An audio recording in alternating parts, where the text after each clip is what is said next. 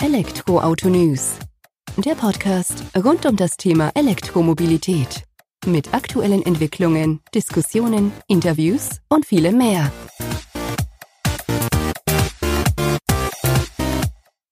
Servus und herzlich willkommen bei einer neuen Folge des Elektroauto-News.net Podcasts. Ich bin Sebastian und freue mich, dass du auch diese Woche wieder eingeschaltet hast, wenn es rund um die Themen E-Mobilität, Elektroautos und alternative Antriebe in unserem Alltag geht. 2020 ist nun ja auch schon ein paar Tage alt.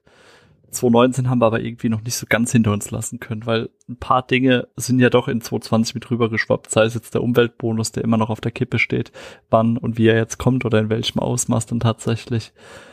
Und auch so Geschichten wie, ähm, wann bringt VW den ID3 auf die Straße, wie schaut's aus bei Mercedes-Benz mit dem EQC, wird er tatsächlich in der geplanten Stückzahl produziert in 2020 oder eben doch nicht. Das sind alles Themen, die uns jetzt die vergangenen Tage beschäftigt haben. Wollen jetzt aber in dem, in der heutigen Podcast-Folge eben keinen allgemeinen Rückblick machen, sondern einen Rückblick, der ganz besonders ist, 2019 eben, das Jahr der E-Mobilität oder es war das Jahr der E-Mobilität. Es war von großer Bedeutung für die Elektromobilität beim Voranschreiten. Jetzt nicht nur geprägt durch einzelne Hersteller, sondern eben dadurch, dass die ganze Branche eben in Aufruhr ist, dass sich was bewegt am Markt und dass jetzt 2020, doch eine große Veränderung stattfinden wird.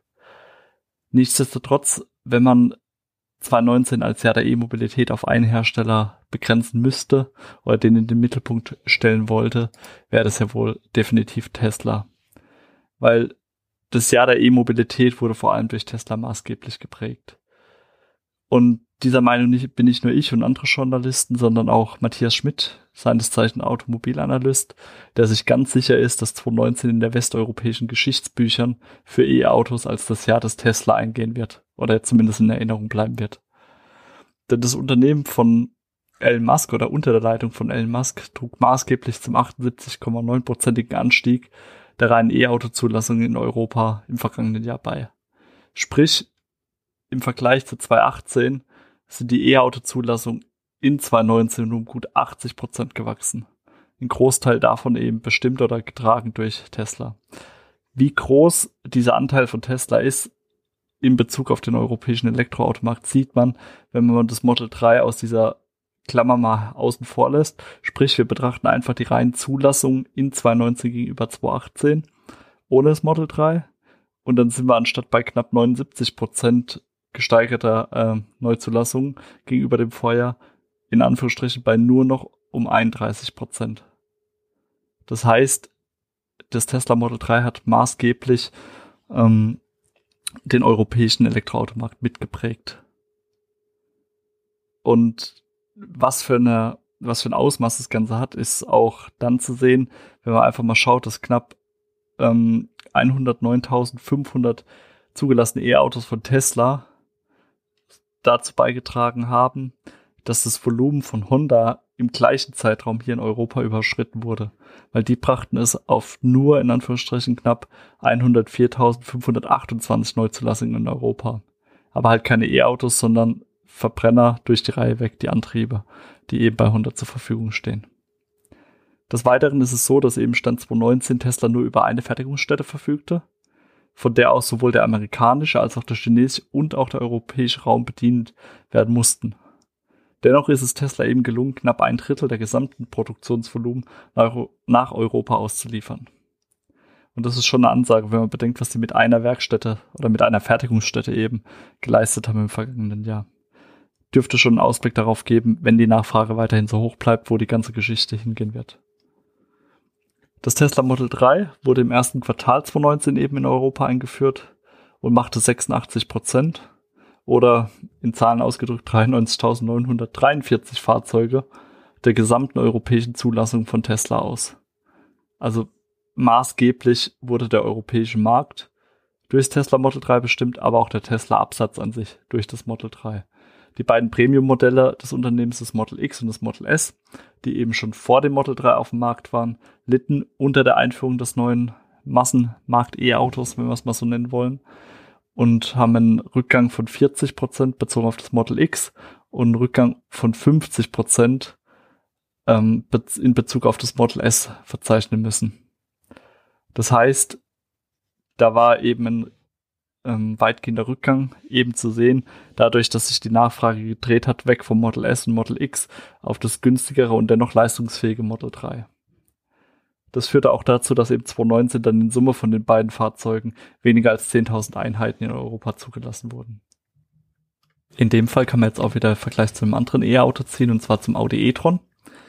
Der lag mit seinen 18.028 Zulassungen in Europa im Jahr 2019 damit deutlich über dem Model S und Model X Absatz in Summe zusammen drüber. Weil diese brachten es eben nur auf 15.523 Zulassungen. Ja, aber grundsätzlich ist eben auch festzuhalten, dass das Tesla Model 3 nicht nur in Europa zu überzeugen musste oder voll zu überzeugen musste, denn weltweit zeichnet sich eben ein ähnliches Bild ab. Über 300.000 Model 3 wurden in 2019 zugelassen und das bei einer Anzahl von 367.500 Gesamtzulassungen aus dem Unternehmen Tesla. Also durchaus eine Ansage. Im Vergleich dazu, einfach um es mal einzuordnen, wurden im vergangenen Jahr weltweit insgesamt 392.000 Mercedes C-Klassen ausgeliefert. Also man liegt da knapp 92.000 Fahrzeuge drunter, aber halt Verbrenner gegen E-Auto ist eine Ansage. Das war auch so der kurze Rückblick einfach auf 2019, was passiert ist, wie sich das Model 3 im europäischen Markt, der ja für uns hier relevant ist, eingeordnet hat. Wollen jetzt aber auch einen Ausblick auf das Jahr 2020 werfen, was doch auch für die E-Mobilität, aber auch vor allem für Tesla eine große Bedeutung haben wird. Und zwar ist es so, dass ja Anfang 2020 jetzt im Januar die Gigafactory in China in Betrieb genommen wurde.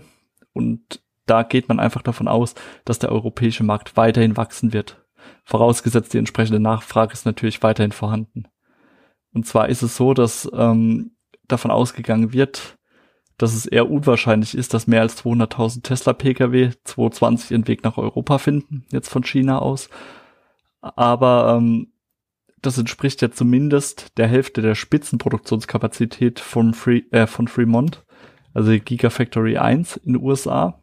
Und ist ja schon eine Ansage, vor allem wenn man bedenkt, wie viele Fahrzeuge jetzt im letzten Jahr zugelassen wurden und für dieses Jahr dann sozusagen in Aussicht stehen, entspricht ja schon wieder einer Verdopplung unter Berücksichtigung, dass ja auch andere Hersteller mittlerweile damit entsprechenden Volumenmodellen und alternativen Fahrzeugen auf den Markt drängen.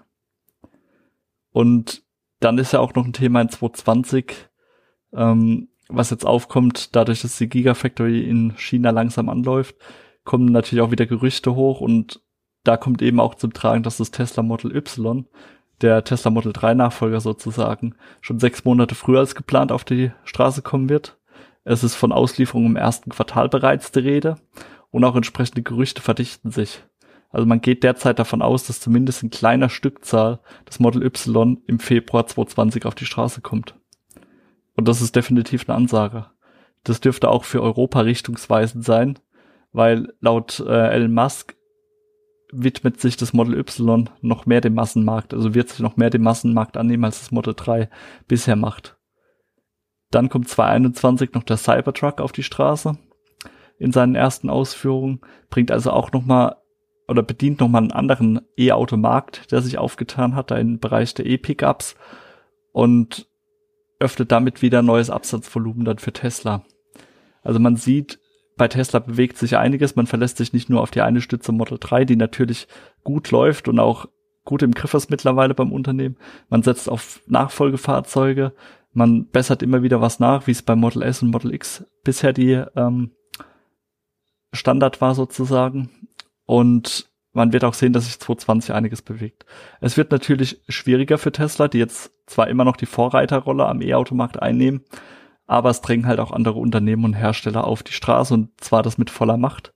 Deswegen geht auch der Automobilanalyst Matthias Schmidt davon aus, dass Tesla nicht mehr an der Spitze der zugelassenen E-Autos in Europa stehen wird Ende 2020, sondern dass sich da die ich sag mal, die gebündelte Kraft des VW-Konzerns durchsetzen wird, die eben über mehrere Marken verteilt auf den Markt pushen werden.